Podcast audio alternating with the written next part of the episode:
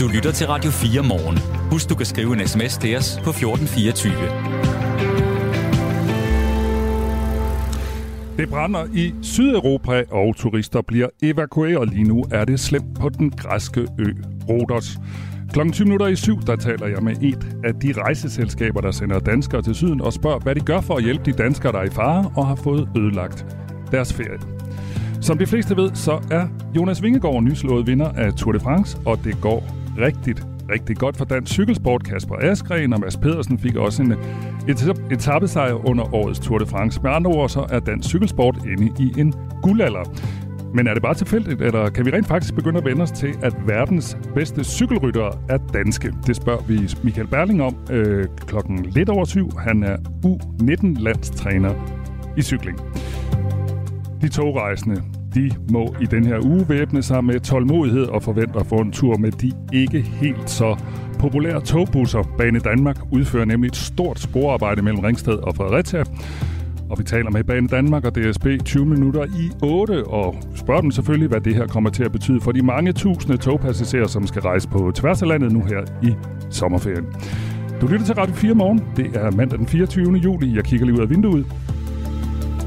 Vejret er stadig ikke specielt sommerligt, øh, men vi prøver alligevel at give dig en god start på dagen. Vi sender frem til klokken 9, og du kan som altid skrive til os på 1424. Du kan skrive med kommentarer eller idéer, eller hvis du synes, jeg sidder og mangler at stille et spørgsmål i en af de interviews, vi skal lave her til morgen. Det er på 1424. Mit navn er Michael Robach. Velkommen til.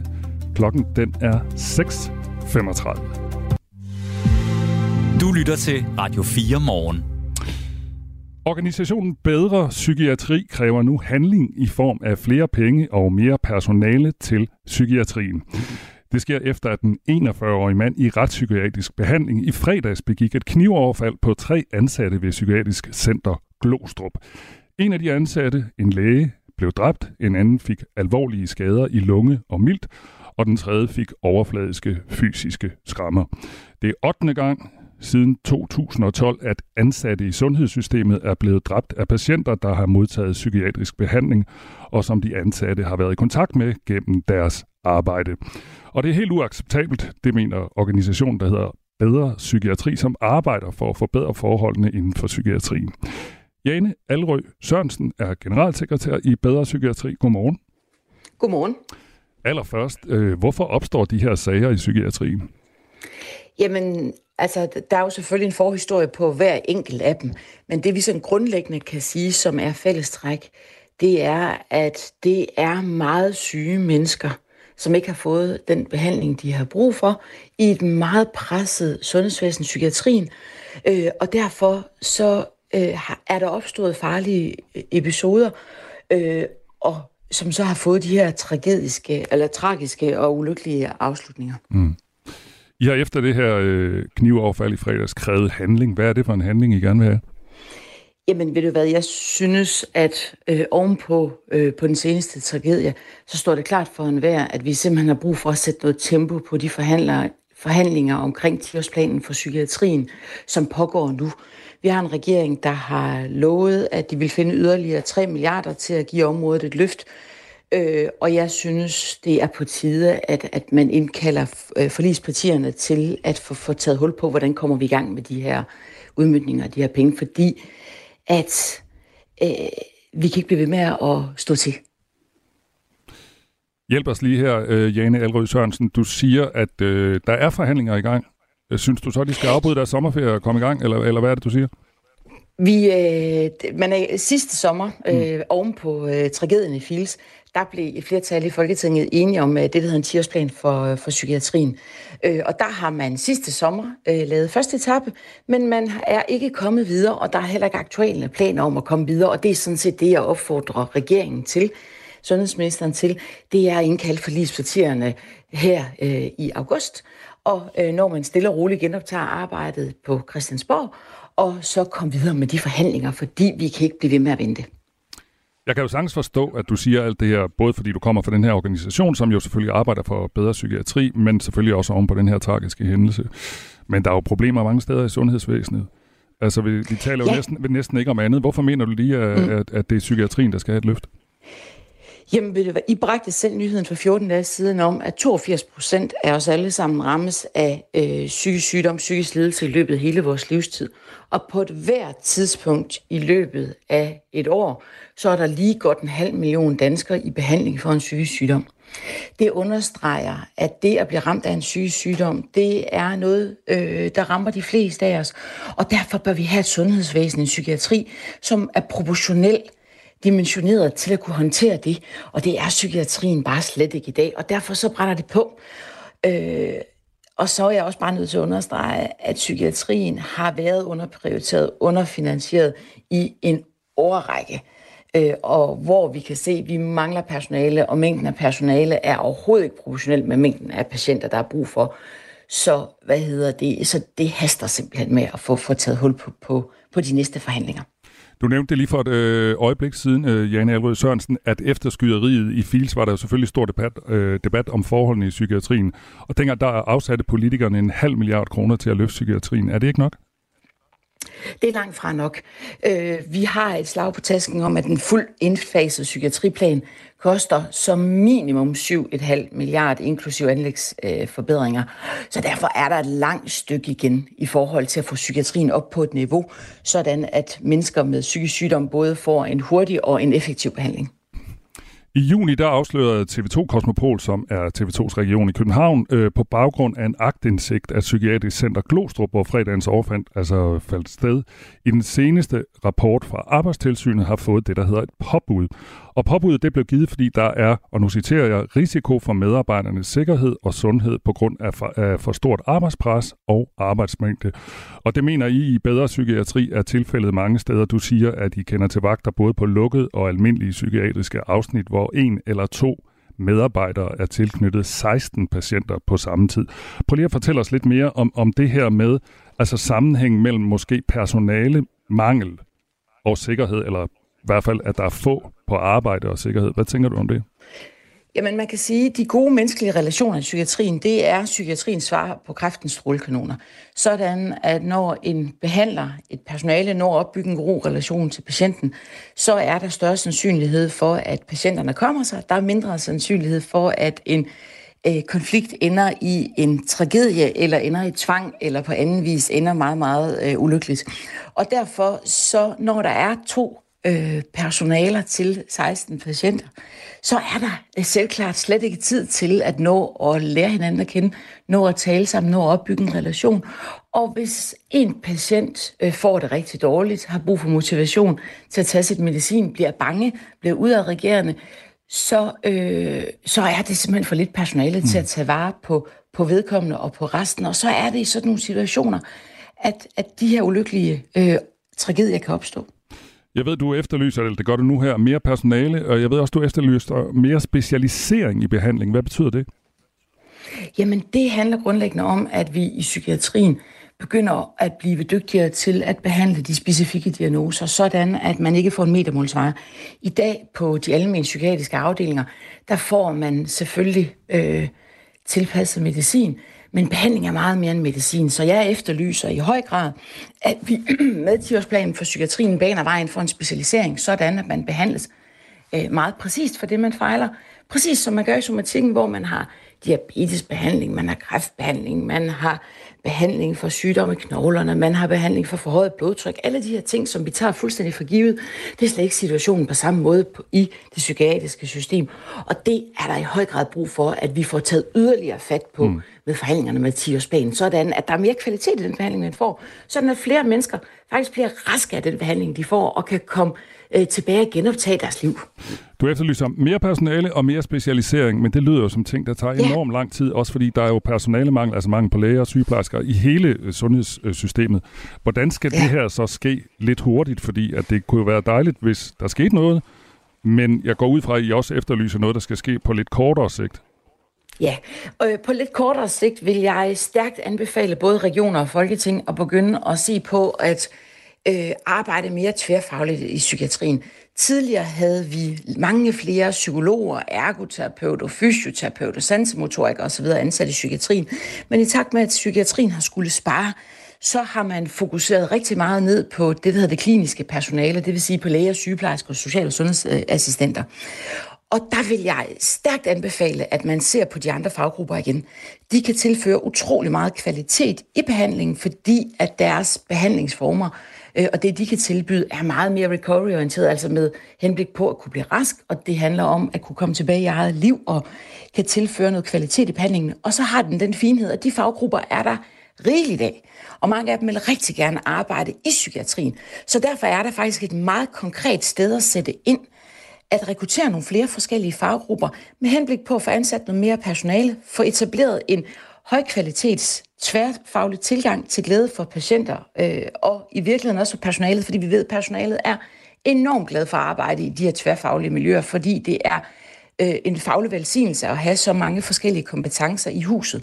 Så det vil være noget, man faktisk kunne sætte i gang i lige umiddelbart efter sommerferien, og komme i gang med at se på at få lavet nogle rekrutteringsstrategier, som vil give et ret hurtigt, en ret hurtig forandring rundt omkring på de psykiatriske afdelinger. Og på længere sigt, der handler det om at få taget fat på den store rekrutteringsudfordring, som også er en del af den samlede øh, rekrutteringsudfordring i sundhedsvæsenet. Jeg taler med Jane Alrø Sørensen, der er generalsekretær i Bedre Psykiatri. Jane, du har fået et par sms'er fra vores lytter. Du får lige den første her. Øh, ja. Det er Jesper, der skriver, penge kan ikke forhindre en gal mands værk. Har Jesper ikke en pointe i det? Uanset hvor mange penge vi putter i det her, så er der jo nogen, der er rigtig syge, og, og måske hører stemmer og den slags ting. Ja, man vil være rigtig, rigtig syge mennesker, kan med den rette behandling faktisk blive raske. Det er sådan i dag, at over 50 procent af de mennesker, som har nogle af de allermest invaliderende sygdomme, kan leve fuldstændig symptomfrie liv, hvor de ikke mærker noget som helst til deres sygdom, fordi de er velbehandlet. Og derfor så er penge faktisk en væsentlig del af det, der mangler. Det er penge til at kunne give flere mennesker den rigtige behandling. Meget syge mennesker er ikke overhovedet farlige, øh, når man er velbehandlet.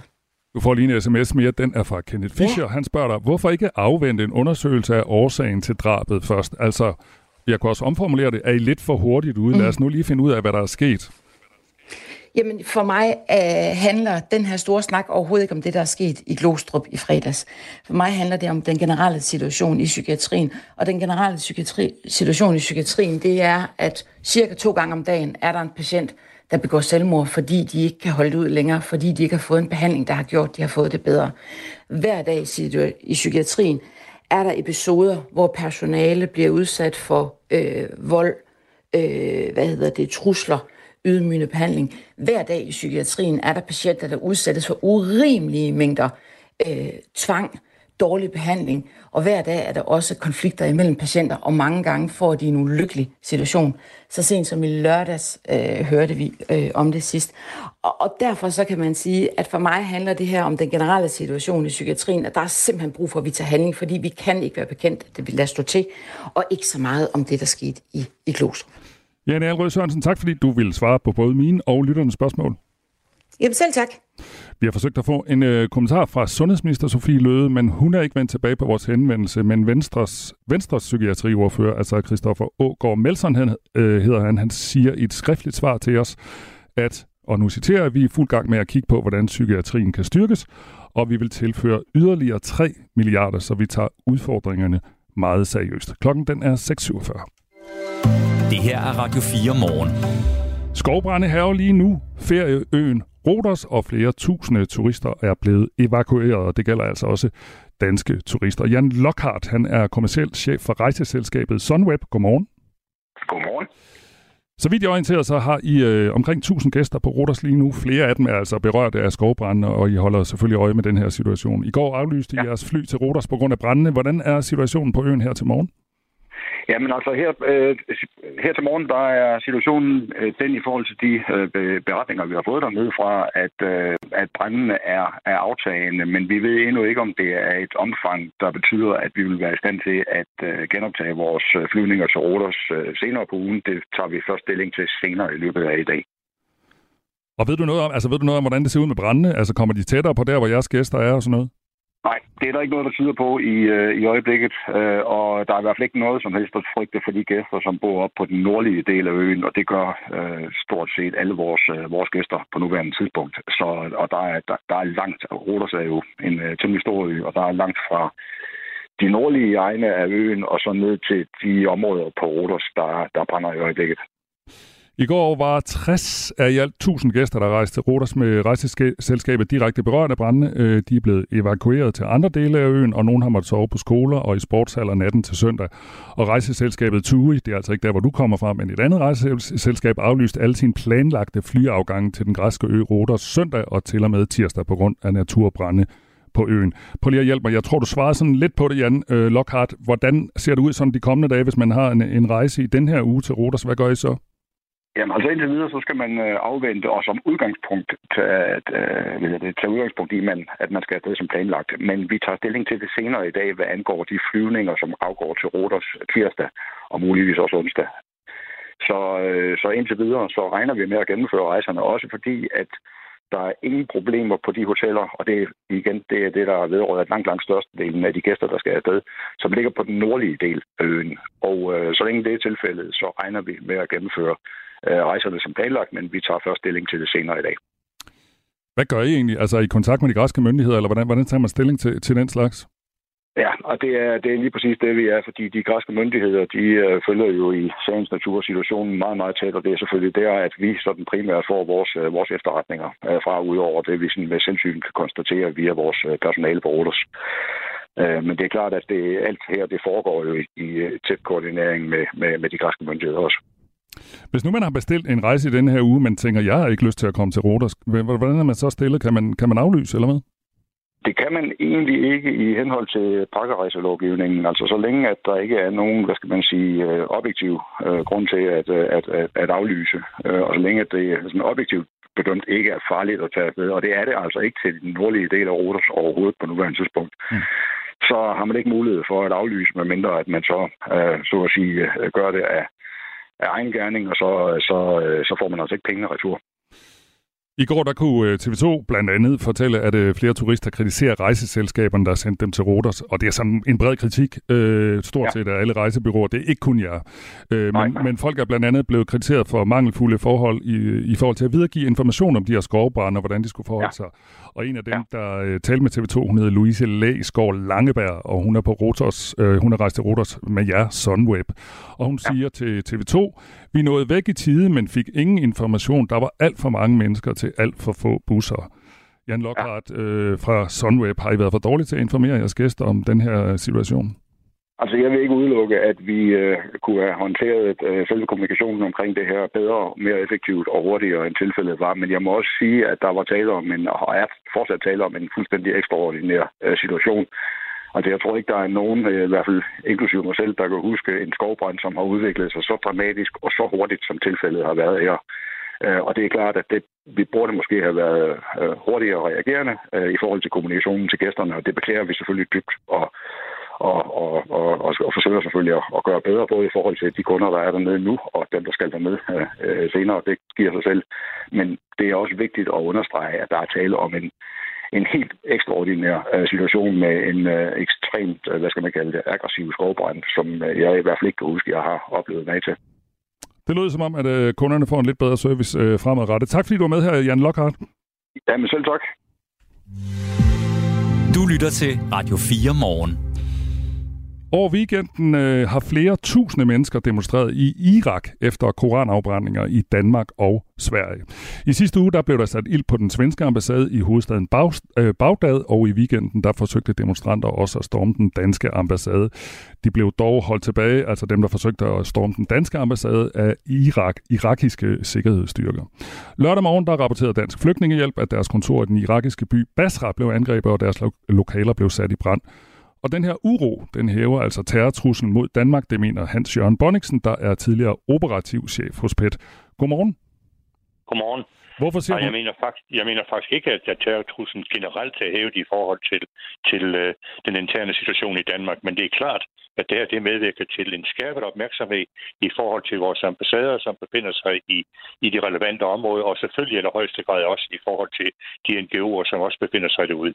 Men, men man er jo lært af tidligere tiders erfaring, så man har jo et beredskab, som kan medvirke til, at, øh, man forhåbentlig kan holde det på det niveau, som man befinder sig på i øjeblikket. For eksempel kan jeg huske fra min tid af, at man etablerede et ambassadørberedskab, som i det øjeblik, at øh, man så nogle krænkelser i islam, jamen så trådte man i karakter, gik i gang med at påvirke de forskellige landes regeringer og gjorde dem opmærksom på, at det her det er jo ikke Danmark. Det er nogle øh, fjolser, det er nogle idioter, som øh, tager sagen i egen hånd, og det er ikke udtryk for en generel holdning i, i, i Danmark, og på den måde forsøger på at gøde olie på vandet. Men selvfølgelig, selvfølgelig er det her ensbetydende med, at sikkerheden er for højt omkring ambassaderne, vores danske ambassader, og sikkerheden er for højt omkring NGO'erne her. Men lad mig, lad mig så lige forstå dig rigtigt, Hans-Jørgen Bonningsen. Altså det, du siger, det er, at der, er, at der selvfølgelig øh, er noget omkring vores ambassader i Mellemøsten, men, men du siger, at sikkerhedstruslen mod Danmark, altså herhjemme, den er ikke forhøjet på grund af det her. Nej, det er den jo ikke, fordi vi befinder os, og det har vi gjort i meget, meget lang tid, at vi skal henholde til BIT's trusselvurderinger. Og den befinder sig på fem niveauer. I øjeblikket befinder sig på det næsthøjeste niveau, altså en alvorlig trusselvurdering. Og det er den gjort øh, så lang tid tilbage, jeg overhovedet kan huske. Og det har ikke ændret sig, og det er det, jeg skal tage hensyn til. Men det er ensbetydende med, at man selvfølgelig er særlig skærpet i forhold til de interesser, som nu kan medvirke til, at øh, det sker nogle ting, som vi ikke ønsker. Og det gælder både i forhold til det, som jeg har sagt, ambassader, men selvfølgelig også i forhold til, at man er opmærksom hjemme det kan være opmærksomhed i forhold til, at der nogen, der reagerer over for, for den irakiske ambassade, altså et forhøjet politiberedskab. Det kan være dels fra, at man øh, forhøjer patruljeringen omkring selve ambassaden, men det kan også være fast bevogtning omkring ambassaden. Det kan også være det, som man måske kan frygte mod reaktion. Altså folk, som mener, at nu er man gået fuldstændig totalt amok i militant islamisme, det må vi gå, gå, gå op imod, og så foretage nogle ting, som vi ikke ønsker. Så på mm. den måde, der har man selvfølgelig øh, fingeren på pulsen og forsøger på med alle de midler og metoder, man har, at modvirke, at det her det udvikler sig til noget alvorligt. Mm. Baggrunden for de store demonstrationer er, at to mænd brændte en bog, foran, øh, brændte en bog af foran den irakiske ambassade i Danmark, og det er ikke bekræftet, at det faktisk var en koran. Vi har henvendt os til PET, altså politiets efterretningstjeneste, og de skriver en mail til os, at PET vurderer, at terrortruslen mod Danmark er niveauet alvorlig, hvilket er niveau 4 ud af 5. Center for Terroranalyse vurderer, at opfattede krænkelser af islam kan få betydning for terrortruslen. PET følger situationen tæt og iværksætter de nødvendige tiltag. Så skriver PET altså en mail til os, øh, Hans-Jørgen Bonniksen. Hvad betyder det konkret, at PET følger situationen tæt og iværksætter de nødvendige tiltag? Det er nøjagtigt sådan, som jeg har sagt med, med nogle andre ord. For eksempel, som jeg har sagt, et forhøjet beredskab, som øh, medvirker til, at ambassadørerne kan, kan gå rundt og påvirke øh, de pågældende lande i en dybere forståelse af, at det ikke er Danmark som sådan, det forsøger på at krænke islam. Det er nogle fjolser, det er nogle idioter, som tager sagen i egen hånd Dernæst selvfølgelig medvirker til, at ambassadesikkerheden i de relevante lande, hvor man i allerhøjeste grad selvfølgelig er udsat for demonstrationer og trusler, mm. at de bliver også øh, sat i værk. Og så herhjemme, at man er opmærksom på modreaktioner, og at man også er opmærksom på, at man kan se nogle, nogle følgevirkninger i forhold til øh, den irakiske ambassade. Mm. Så, så på den måde, der, der, er man, der er man på tæren, og det er det, det er ens betydende, at man følger situationen nøje og iværksætter forskellige foranstaltninger, som kan forebygge og modvirke, at situationen udvikler sig alvorligt. Man, man kan jo ikke lade være med at tænke på Mohammed-krisen tilbage i 2005, og der var du faktisk øh, chef øh, for PET under den her Mohammed-krise. Øhm, nu, du, du kan sikkert tale om det her i tre dage, og så god tid har vi ikke, men hvordan arbejdede I dengang med at undgå, at krisen skulle udløse sådan øh, religiøse angreb mod Danmark? Jamen, først og fremmest vil jeg sige, at øh, en af de ting, som jeg selv mener, vi har stor succes med, det var for eksempel at række hånden ud, række hånden ud til, øh, til de imamer i Danmark, og der fandtes det, og der fandtes det faktisk en del fornuftige imamer, som kunne medvirke til at øh, gyde olie over vandene, medvirke til, at man bevarede besindigheden, medvirke til, at man fik en forståelse for, at det ikke var Danmark igen, som, som krænkede islam, og at man faktisk af inden var modstander af den slags form for, for, for, for, for udgivelser, som kunne, kunne, krænke, som kunne krænke troen islam. Det var en af redskaberne, man brugte. Så havde vi selvfølgelig et forhøjet beredskab i forhold til, til det er ambassadesikringen, et forhøjet beredskab i forhold til det, som man kunne se var indbydende mål i forhold til, til de uendelig mange trusler, vi, vi fik. Det er første gang i min polititilværelse, at jeg faktisk har haft øh, ondt i maven og sov roligt om natten. For det er en hvilken som helst trussel kunne i realiteten medføre, at den blev en realitet. Så det var en hektisk periode, en meget hektisk periode, som, øh, som jeg tror ikke, at den almindelige danske borgere var, var klar over, at vi befandt os i, i en situation, som nogen har betragtet som den største sikkerhedsrisiko siden 2. verdenskrig. Mm. Meget, meget, meget hektisk. Men, og så må jeg understrege, at det lykkedes os at hjem og undgå en vildt som helst voldelig udlænding. Desværre skete det så i Mellemøsten, at over 100 mennesker blev dræbt i forbindelse med, med demonstrationer, mm. men det havde vi ikke hånd i hanke med. Nu siger du, du havde ondt i maven dengang, og det havde, havde du ikke øh, så tit som politimand. Skal man som øh, almindelig dansker være bekymret i de her dage for på nogen måde at bevæge sig rundt? Altså jeg vil sige, øh, selvfølgelig hvis man bevæger sig ud i de områder, som, som man taler om her, så er det absolut ikke nødvendigt, at man, men som man så i går på Champs-Élysées, at man øh, vifter højt og flot med, med, med Dannebrogsflag og gør opmærksom på, at man, man, man er dansker. Men derudover herhjemme, jamen der er situationen jo ikke ændret sig fra, fra 14 dage siden, og så det, det, det kan man tage stille og roligt og, øh, og overhovedet ikke øh, medvirke til, at det forandrer ens hverdag. Jeg skal, jeg skal lige, vi har kun et minut øh, øh, inden der er nyheder. Jeg skal lige forstå det rigtigt. Er det sådan, du siger, at hvis man er i udlandet for tiden, så skal man lade være med at gå og vifte med Dannebro? i de relevante, i de relevante områder, altså specielt i Østen og specielt i Irak, som jo er det, som det drejer sig om i, i øjeblikket. At det, man frygter, det er selvfølgelig, at den her kan få smittende effekt i forhold til andre lande, som også er præget af militant islamisme. Der vil jeg da nok sige, at der er der ingen grund til at vifte med Dannebrogsland. Sådan sagde Hans-Jørgen Bonniksen, øh, tidligere operativ øh, chef hos PET. Tak fordi du var med her. Ja, velbekomme da. Klokken den er lige et halvt minut i syv, og øh, jeg kan lige nå at gøre lidt reklame for, at øh, når vi er tilbage øh, efter nyhederne, så skal det handle om cykelsport, fordi vi ved jo alle sammen, at Jonas Vingegaard, han vandt Tour de France i går. Øh, og øh, der er rigtig mange andre dygtige øh, cykelryttere. Vi havde jo Mads Pedersen, øh, som også vandt en etape under dette års Tour de France. Kasper Askren vandt en etape. Så øh, klokken 7.07, altså om en 7-8 minutter, så øh, får jeg besøg af øh, U19-landstræner Michael Berling hedder han, og så spørger jeg ham, om øh, vi bare lige er inde i en heldig stime, eller om vi kan forvente, at der kommer flere cykelsejre til Danmark. Nu klokken 7. Du har lyttet til en podcast fra Radio 4. Find flere episoder i vores app, eller der, hvor du lytter til podcast.